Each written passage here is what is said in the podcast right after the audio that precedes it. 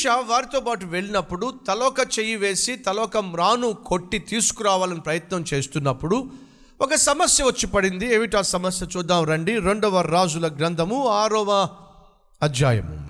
ఒకడు దయచేసి నీ దాసులమైన మాతో కూడా నీవు రావాలని కోరగా అతడు నేను వస్తాను పదండి అని చెప్పి వారితో కూడా వెళ్ళెను. వారు యోర్ధానుకు వచ్చి మ్రానులు నరుకుచూ ఉండిరి.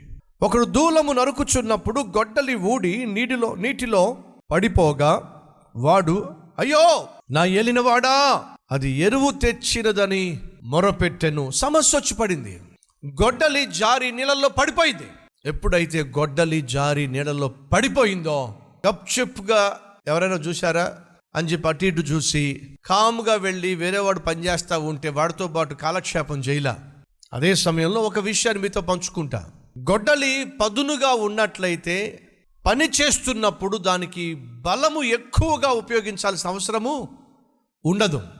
గొడ్డలి పదునుగా లేకపోతే ఎక్కువ బలాన్ని ఉపయోగిస్తే తప్ప అది కట్టెలను కొట్టడము సాధ్యము కాదు. అందుకే ఒక భక్తుడు సెలవిచ్చాడు డోంట్ వర్క్ హార్డా బట్ వర్క్ స్మార్టా అంటే ఎక్కువ కష్టపడి పనిచేయి మాకు.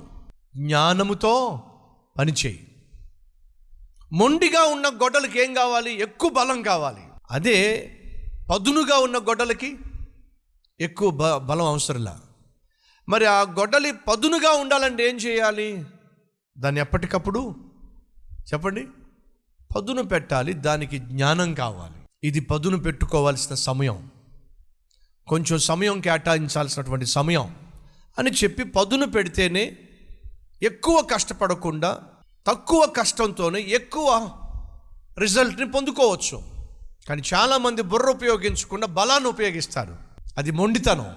మీరు పని చేస్తున్నప్పుడు మీ బలాన్నితో పాటు మీ బుర్రను కూడా ఉపయోగించండి.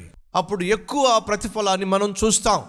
అదే సమయంలో మన ఆధ్యాత్మిక జీవితంలో ప్రతిఫలాలు చూడాలి అంటే మనం పదునుగా ఉండాలి. మన ఆత్మీయ జీవితాన్ని పదును పెట్టేది ఏంటో తెలుసా? దేవుని యొక్క సన్నిధి. మన ఆత్మీయ జీవితంలో మనల్ని చురుకుగాను పదునుగాను ఉంచేది ఏంటో తెలుసా? ప్రార్థనా జీవితం. జీవితంలో బండగా పనిచేయకండి.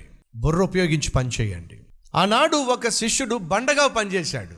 దెబ్బకి ఆ గొడ్డలి ఊడి కింద పడింది.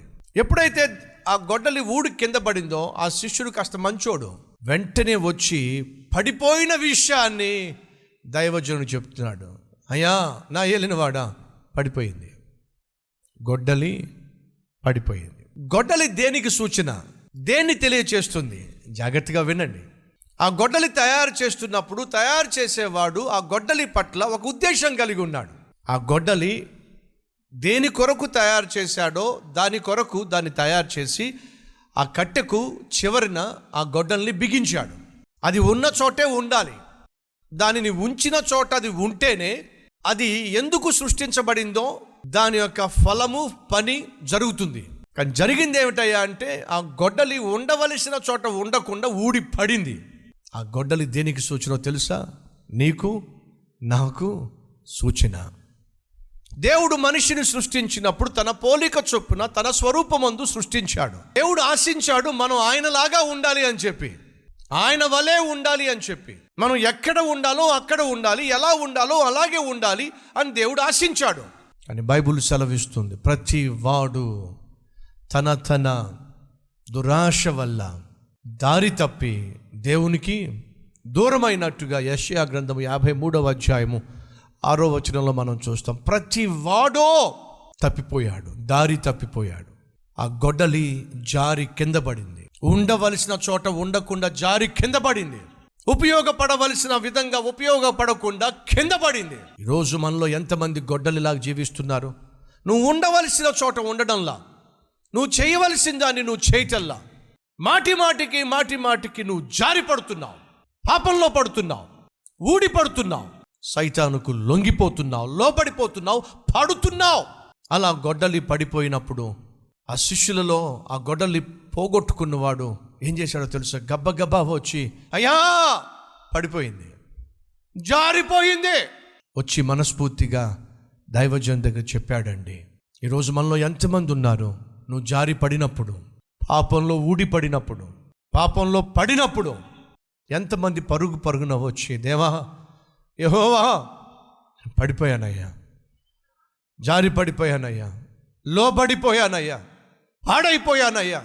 ఆత్మీయ విషయంలో పడిపోయాను. నీతిగా జీవించే విషయంలో పడిపోయాను. ప్రార్థనా జీవితంలో పడిపోయాను. క్యారెక్టర్ విషయంలో పడిపోయాను. అయ్యో నేను పడిపోయాను.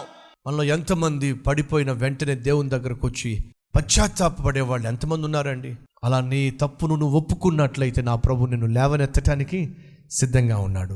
లెటస్ ప్రే ప్రార్థన చేద్దాం ప్రతి ఒక్కరూ తలలు వంచండి.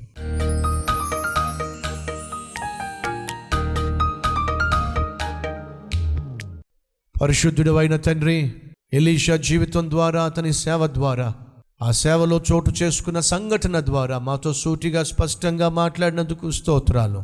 వెలబెట్టి కొనబడిన వారము గనుక మేము పడిపోవడానికి వీల్లేదు. నిర్లక్ష్యంగా జీవించడానికి వీల్లేదు. మొండితనముతోనే జీవించడానికి వీల్లేదు. మొండిగా ఉండకుండా ఉండాలంటే ప్రార్థనా జీవితం ద్వారా మమ్మను మేము పదును పెట్టుకోవాలి. అట్టి ఆత్మీయత మాకు దయచేయండి నాయన. ప్రార్థనా జీవితం కరువైనప్పుడు మేము మొండిగా తయారవుతాం. మేము పనులు చేసే ప్రక్రియలో కష్టపడుతున్నప్పటికీ కూడా ప్రతిఫలం మేము చూడలేకపోతాం. ప్రార్థనా జీవితాన్ని బలపరుచున్నాయన మొండితనాన్ని తొలగించున్నాయన అలాగే ఈ ఆత్మీయ యాత్రలో తెలుసో తెలియకో పడినప్పుడు ఆయన వెంటనే నీ దగ్గరకు వచ్చి ఒప్పుకొని తిరిగి లేచే కృప మాకు దయచేయండి అయ్యా. ప్రతి నిత్యము నీకు అంగీకారముగా నీకు మహిమకరంగా జీవించులాగిన సహాయం చేయమని ఏసునామం పేరట వేడుకుంటున్నాం తండ్రి. ఆమెన్.